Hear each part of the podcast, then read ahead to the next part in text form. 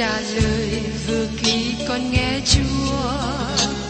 Xin cho con biết ơn thưa, lạy ngài ngài muốn con làm chi? Lời ngài là sức sống của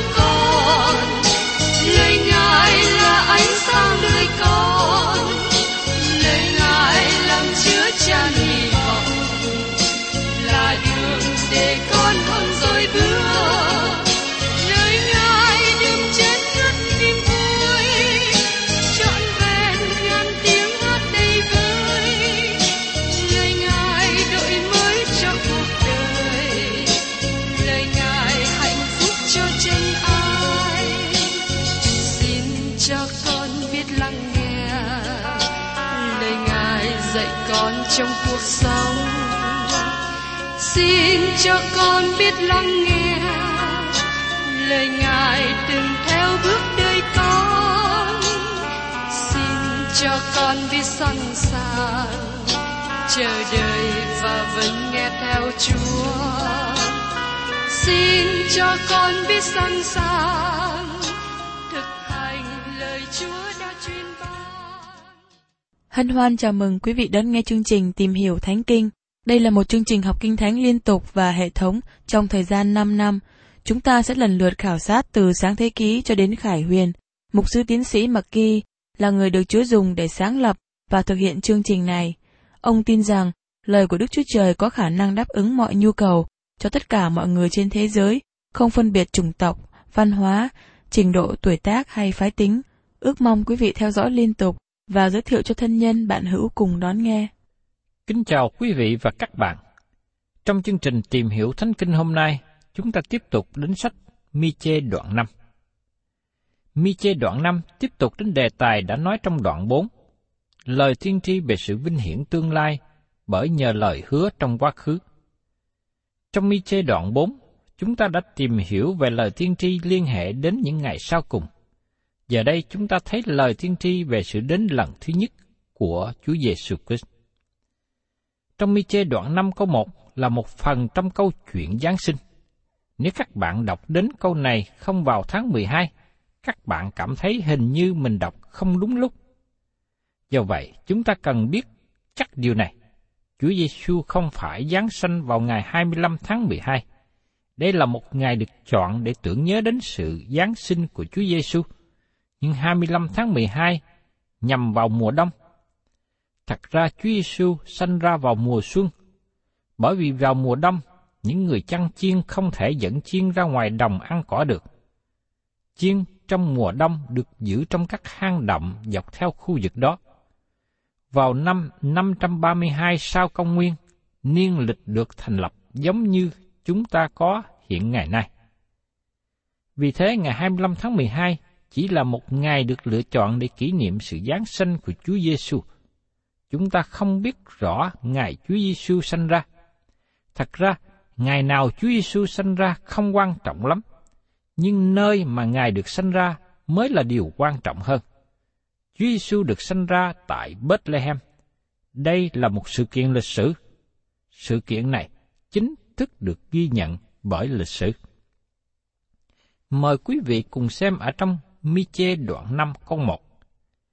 Hỡi Bethlehem Aprata, ngươi ở trong hàng ngàn Juda là nhỏ lắm, song từ nơi ngươi sẽ ra cho ta một đấng cai trị trong Israel, gốc tích của Ngài bởi từ đời xưa, từ trước vô cùng.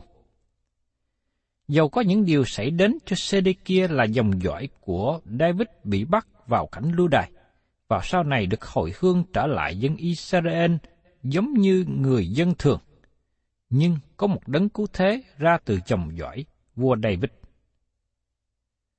Hỡi Bethlehem Ephrata, có hai nơi được gọi là Bethlehem, và chữ Ephrata có nghĩa là kết quả nó được thêm vào để phân biệt với nơi khác. Miche đã nói đến Chúa Giêsu được sanh ra 700 năm về trước, trước khi Ngài được sanh ra tại đó. Trải qua thời gian 700 năm có nhiều biến cố xảy ra. Gần như không thể nào có một người từ dòng dõi vua David có thể được sanh ra tại Bethlehem. Nó gần như không còn là vấn đề để suy nghĩ nữa. Không còn một gia đình nào thuộc dòng tộc của David còn sống ở Bethlehem, vì sự khó khăn trong cuộc sống đã đẩy họ ra khỏi khu vực này.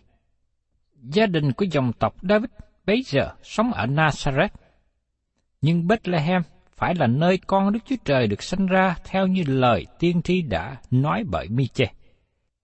Lời tiên tri này là câu căn bản để các thầy thông giáo chỉ dẫn cho các nhà thông thái tìm đến Bethlehem. Các thầy thông giáo trích lời tiên tri của Miche bởi vì họ tin rằng đó là nơi mà Chúa Cứu Thế sanh ra, dầu rằng họ không tin lời tiên tri đó được ứng nghiệm trong lúc bấy giờ. Hoàn cảnh dẫn đến sự giáng sinh của Chúa Giêsu tại Bethlehem đã trở nên quen thuộc với chúng ta, cho nên chúng ta không để ý đến những biến cố đặc biệt này. Trong tin lành cho chúng ta một số chi tiết. Caesar Augusta ra chiếu chỉ liên hệ đến việc thu thế, và qua đó Mary phải từ Nazareth trở về quê hương ở Bethlehem. Nếu con lừa mà Mary đã cởi bị dấp chân làm cho Mary té ngã, có lẽ Chúa Giêsu đã được sanh ra tại một nơi nào đó ở dọc đường. Nhưng tôi xin thưa với các bạn rằng, con lừa này không thể dấp chân, bởi vì 700 năm trước đó, tiên tri Miche đã nói rằng Chúa Giêsu sẽ được sanh ra tại Bethlehem. Con lừa giỏ này đưa Mary đến đó đúng lúc. Đó là thì giờ đã được định từ cõi đời đời. Vì thế nó rất chính xác nó chính xác còn hơn là phi cơ bay trong thời của chúng ta. Song từ nơi ngươi sẽ ra một đấng cai trị trong Israel. Qua lời này tỏ bài cho biết rằng, đấng sẽ đến làm theo ý chỉ của Đức Chúa Trời, hoàn tất chương trình của Ngài. Gốc tích của Ngài bởi từ đời xưa, từ trước vô cùng. Việc giáng sanh của Chúa Giêsu là Đức Chúa Trời trở thành con người, Chúa Giêsu mang lấy hình thể con người khi Ngài đến Bethlehem, nhưng sự hiện hữu của Ngài có trước khi Ngài được sanh ra. Esai là người đồng thời với tiên tri mi đã nói thêm về điều này. Trong Esai đoạn 7 câu 14, Vậy nên chính Chúa sẽ ban một điềm cho các ngươi. Này một gái đồng trinh sẽ chịu thai, sanh một trai, và đặt tên là Emma Newell. Và trong Ê-sai, đoạn 9, câu 6. Vì có một con trẻ sanh cho chúng ta, tức là một con trai ban cho chúng ta, quyền cai trị sẽ nấy trên vai Ngài. Ngài sẽ được xưng là đấng lạ lùng, đấng mưu lượng, là Đức Chúa Trời quyền năng, là cha đời đời, là Chúa bình an. Vì thế chúng ta cần thấy rằng, con trai được sanh tại Bethlehem là con đến từ cõi đời đời. Trong Thi Thiên đoạn 90 câu 2 nói thêm về điều này. Trước khi núi non chưa sanh ra, đất và thế gian chưa dựng nên, từ trước vô cùng cho đến đời đời, Chúa là Đức Chúa Trời. Tức là từ quá khứ xa nhất mà con người có thể nghĩ đến. Ngài là Đức Chúa Trời hiện hữu từ đó. Ngài ra từ cõi đời đời. Chúa Giêsu là con đời đời của Đức Chúa Trời. Trong sách châm ngôn đoạn 8 câu 23 và 25 cũng nói rằng Chúa Giêsu đến từ cõi đời đời. Ta đã được lập từ trước vô cùng, từ khi nguyên thủy, trước khi dựng nên trái đất, lúc chưa có vực sâu, chưa có nguồn chảy nước nhiều, thì ta đã sanh ra rồi, trước khi núi non chưa lập nên, và các gò nỏng chưa có. Trước khi có tất cả một loài tạo vật nào trên vũ trụ, Ngài đã là Đức Chúa Trời. Nhưng Ngài ra từ cõi đời đời vào một điểm đã định. Chúa Giêsu con của Đức Chúa Trời sanh ra ở Bethlehem. Chúa Giêsu đã nói, ta ra từ cha mà đến thế gian, nay ta lìa bỏ thế gian mà trở về cùng cha. Ở trong văn đoạn 16 có 28. Chúa Giêsu là Đức Chúa Trời đời đời, Ngài đã nói với những người Pharisee ở trong văn đoạn 8 câu 58. Quả thật, quả thật ta nói cùng các ngươi, trước khi chưa có Abraham đã có ta. Thưa các bạn, Đấng Christ đã hiện ra rất nhiều lần trong cựu ước, trở về với thời sáng tạo.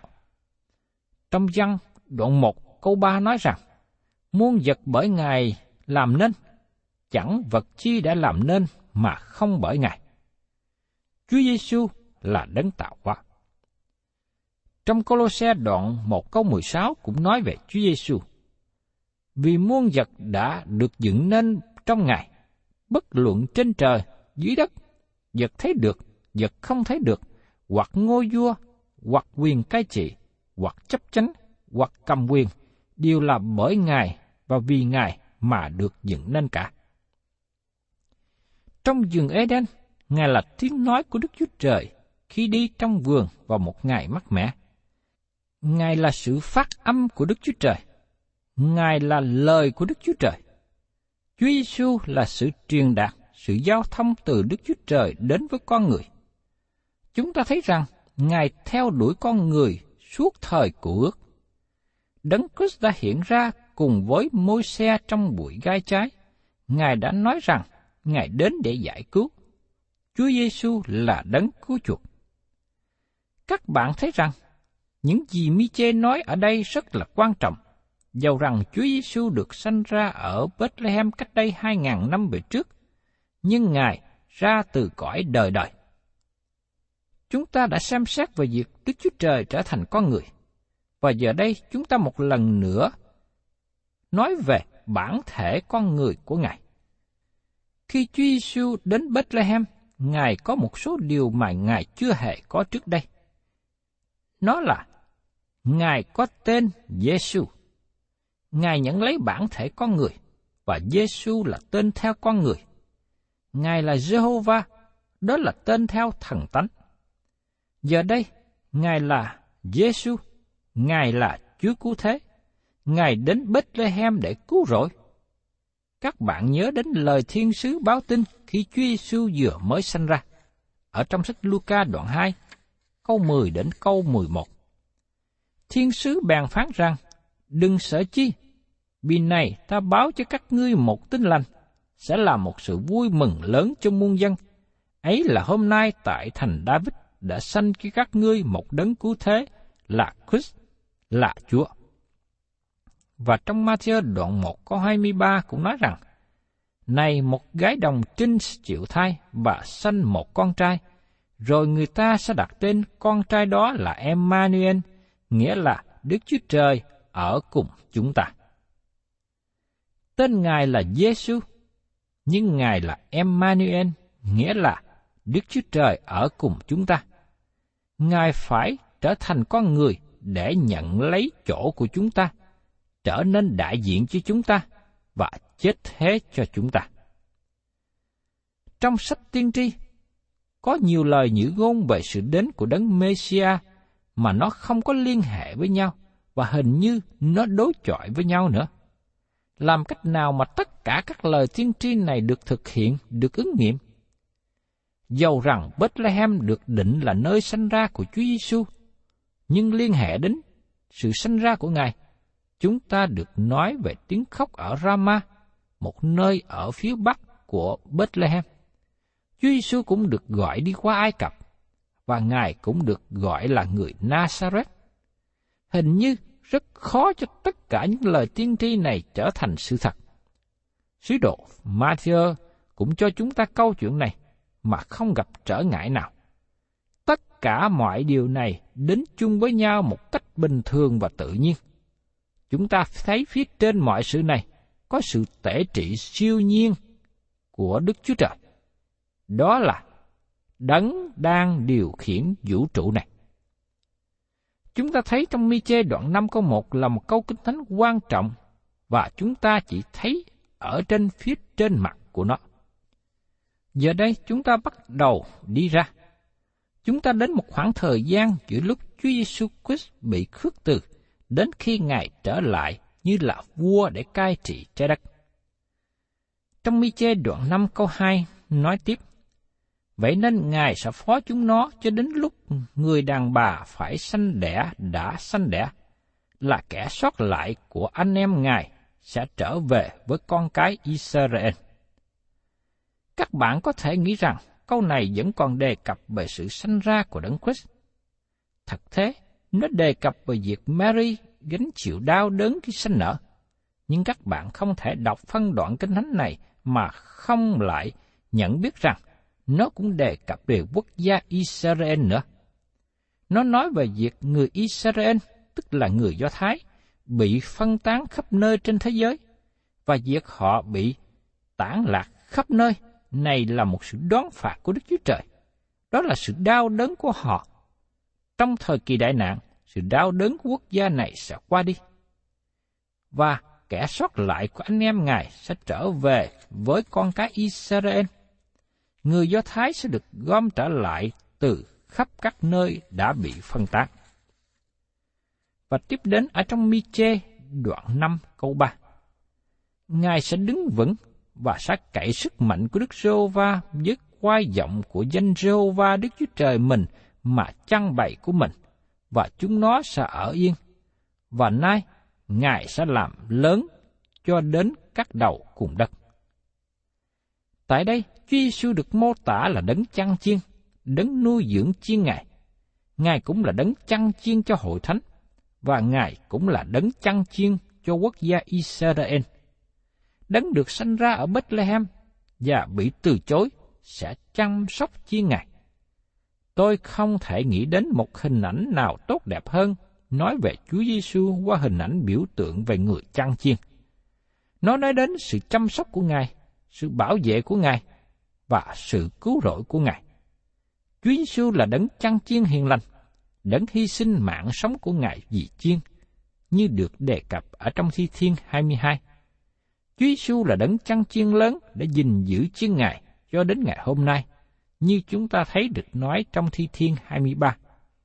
Và Chúa Giêsu cũng là đấng chăn chiên trưởng sẽ đến trong sự vinh hiển, như chúng ta thấy diễn đạt ở trong Thi Thiên đoạn 24. Tất cả các công tác của Ngài được đặt trong cương vị của người chăn chiên. Tiếp đến trong Mi-chê đoạn 5 câu 4. Ấy chính Ngài sẽ là sự bình an của chúng ta, khi người Assyri sẽ đến trong đất chúng ta và dài đạp trong cung đền chúng ta, thì chúng ta sẽ dấy lên bãi kẻ chăn và tám quan trưởng của dân mà nghịch lại nó. Chúng ta thấy lời tiên tri của Esai nói rằng người Assyri là kẻ thù sẽ đến chống nghịch với dân Israel trong những ngày sau cùng. Trong thời kỳ của Miche, quân Assyri rất là tàn bạo. Họ bắt bớ dân của dương quốc miền Bắc vào cảnh lưu đày. Chúng ta sẽ dấy lên bãi kẻ chăn và tám quan trưởng của dân mà nghịch lại nó. Hai con số này hình như nói đến một sự kiện về sự đầy trọn. Đức Chúa Trời sẽ ban đầy đủ mọi sự cho họ. Hai số này cũng có một ý nghĩa khác nữa như được nói ở trong sách châm ngôn đoạn 6 câu 16 và trong truyền đạo đoạn 11 câu 2. Miche nói tiếp ở trong đoạn 5 câu 5. Họ sẽ dùng gươm quỷ phá đất Assyri và cắt cửa của đất Nimrod và Ngài sẽ giải cứu chúng nó khỏi Assyri khi nó sẽ vào đất chúng ta và dài đạp trong bờ cõi chúng ta họ sẽ dùng gươm phá đất Assyri. Tiếp tục dự ngôn về những ngày sau cùng, khi Assyri đại diện cho liên minh mà họ sẽ đến chống nghịch với dân Israel vào lúc cuối thời kỳ đại nạn. Dân Israel được sức mạnh bởi nhờ đấng chăn chiên của họ. Họ đẩy kẻ thù tấn công và tiếp tục chiến trận vào lãnh thổ của kẻ thù nữa. Thật thích thú khi thấy cách nào Mi-chê nói đầy đủ về Đấng Christ. Trước hết, Ngài được sanh ra ở Bethlehem. Khi Chúa Giêsu được sanh ra trên thế gian, Ngài đến trong sự hạ mình. Chúng ta cần chú ý đến sự hạ mình của Ngài, như được đề cập ở trong sách Philip đoạn 2, câu 5 đến câu 8. Chúng ta không có sự khiêm nhường, và đôi lúc vài người khác làm cho chúng ta phải khiêm nhường hạ mình. Nhưng chính Đấng Christ tự hạ mình. Chúa Giêsu Christ làm cho chính Ngài trở nên trống không. Ngài trở nên trống không về điều gì? Không phải Chúa Giêsu bỏ thần tánh, không phải Ngài bỏ đi thần tánh của Ngài. Một em bé không có năng lực gì nằm trong vòng tay của bà mẹ, có thể nói ra và làm cho cả vũ trụ này hiện hữu. Chúa Giêsu thật là Đức Chúa Trời, Ngài cũng thật là con người. Nhưng Ngài tự hạn chế chính Ngài. Ngài tự hạn chế chính Ngài một cách tự nguyện. Chúng ta không có tự hạn chế chính mình một cách tự nguyện. Trái lại, chúng ta thường làm cho mình lớn hơn, mạnh hơn. Chúng ta muốn công kích, chúng ta muốn chiến thắng, chúng ta muốn đứng lên trên đỉnh đầu. Con người muốn phô trương, muốn trở nên trung tâm, trở nên ích kỷ. Nhưng Chúa Giêsu đấng chăn chiên, Ngài không được sanh ra trong hoàng cung hay trong thủ đô lớn, nhưng Ngài được sanh ra trong một thành nhỏ không nổi tiếng, không quan trọng và được sanh ở nơi chuồng chiên máng cỏ. Đó không phải là nơi vua được sanh ra. Khi Đấng Christ đến thế gian, Ngài từ bỏ sự vinh hiển của Ngài. Điều thứ hai mà Mi-chê tỏ bài, Chúa Giêsu là đấng đời đời, gốc tích của Ngài bởi từ đời xưa, từ trước vô cùng. Điều thứ ba, Miche tỏ bài Chúa Giêsu là đấng chăn chiên. Ngài đến chết thay cho chiên Ngài, gìn giữ chiên Ngài. Và cuối cùng, khi Chúa Giêsu sẽ đến lần thứ hai, Ngài sẽ trở thành đấng chăn chiên trưởng. Ngài đến trong quyền năng và vinh hiển để giải cứu dân của Ngài. Tiếp đến trong mi chê đoạn 5 câu 6. Phần sót lại của Gia Cốp sẽ ở giữa nhiều dân, như giọt móc đến từ Đức Giê-hô-va, như mưa, nhỏ xa xuống trên cỏ, chẳng đợi người ta và không mong gì ở nơi con trai loại người. Sương và nước mưa đề cập về phước hạnh đến trên dân Israel sẽ ở giữa các nước. Tiếp đến ở trong Mi-chê đoạn 5 câu 7, phần sót lại của Gia Cốp cũng sẽ ở giữa các nước và ở giữa nhiều dân, như sư tử ở giữa những thú rừng, như sư tử con ở giữa các bầy chiên. Khi nó đi qua, thì chà đạp và cắn xé, không ai cứu được hết. Đây không phải là lời diễn tả về tình trạng hiện tại của dân Israel. Dân Israel hay còn gọi là dân Do Thái đang ở trong tình trạng bấp bênh trong nhiều năm qua. Nhưng Đức Chúa Trời hứa rằng, trong tương lai, khi dân Israel vâng lời Đức Chúa Trời và ở trong sự thông công với Ngài, Ngài sẽ làm cho họ trở nên đầu các nước, chứ không phải ở mức thấp như hiện nay. Như lời được đề cập ở trong sách Phục truyền đoạn 28 câu 13. Và tiếp đến ở trong mi chê đoạn 5 câu 8. Nguyền tai Chúa dấy lên trên những kẻ cù địch Ngài và những kẻ thù Ngài bị trừ diệt. Trong ngày đó, Đức Chúa Trời sẽ ban cho họ sự chiến thắng kẻ thù. Và trong mi chê đoạn 5 câu 9, Đức Sô Va phán, xảy ra trong ngày đó, ta sẽ cắt hết những ngựa ngươi khỏi giữa ngươi và diệt hết xe ngươi. Miche muốn cho các bạn nhận biết cách chắc chắn rằng lời diễn đạt trong ngày đó vẫn còn trong tương lai. Và trong Miche đoạn 5 câu 10, ta sẽ trừ hết các thành của đất ngươi và sẽ phá đổ mọi đồn lũy ngươi. Lời này có nghĩa rằng Đức Chúa Trời sẽ dẹp đi tất cả những gì mà dân Israel nương dựa vào, như ngựa, xe và đồn lũy. Họ không cần những thứ này nữa, vì đấng Mêsia sẽ đem sự bình an đến trên đất. Và tiếp đến, ở trong mi chê đoạn 5, câu 11 và 12. Ta sẽ cất bỏ đồng bóng khỏi tay ngươi, và ngươi sẽ không có thầy bói nữa. Ta sẽ làm cho tiệt những tượng chạm và trụ tượng khỏi giữa ngươi, ngươi sẽ không còn quỳ lại trước công việc của tay mình làm ra. Đức Chúa Trời sẽ dập đi các hình tượng và các tôn giáo giả. Họ chỉ thờ phượng Đức Chúa Trời hằng sống và chân thật. Và trong mi chê đoạn 5 câu 13 nói tiếp, Ta sẽ nhổ tượng ác tạc tê khỏi giữa ngươi và hủy diệt các thành ngươi. Chúng ta thấy rằng Đức Chúa Trời cũng dập đi các hình tượng và nơi thờ hình tượng nữa. Và trong mi chê đoạn 5 câu 14 kết thúc như sau.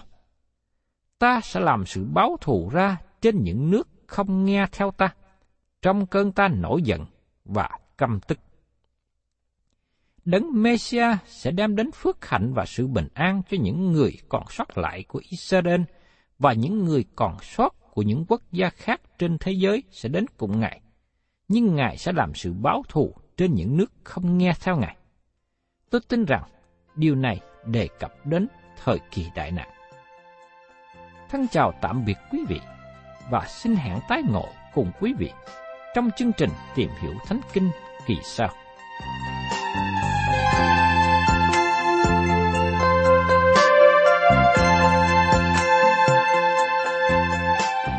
Cảm ơn quý vị đã đón nghe chương trình Tìm hiểu Thánh Kinh. Nếu quý vị muốn có loạt bài này, xin liên lạc với chúng tôi theo địa chỉ sẽ được đọc vào cuối chương trình. Kính chào quý thính giả.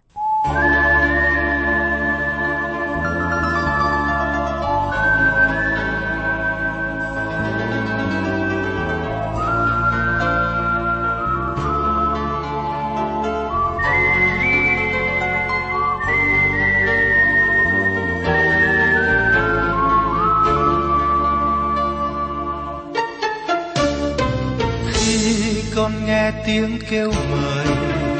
Gọi con đi gieo niềm tin mới con nay như thấy ngơ ngàng, vì chúa đã đoái thương chọn con. Rồi một ngày thánh thần chúa đã đến, thánh hiến con cho ngài. Sai con đi khắp mọi nơi theo tin vui cho muôn người. Đây chúa ơi, con hiến dâng cho ngài. Niềm tin tâm tư cùng trái tim nồng cháy.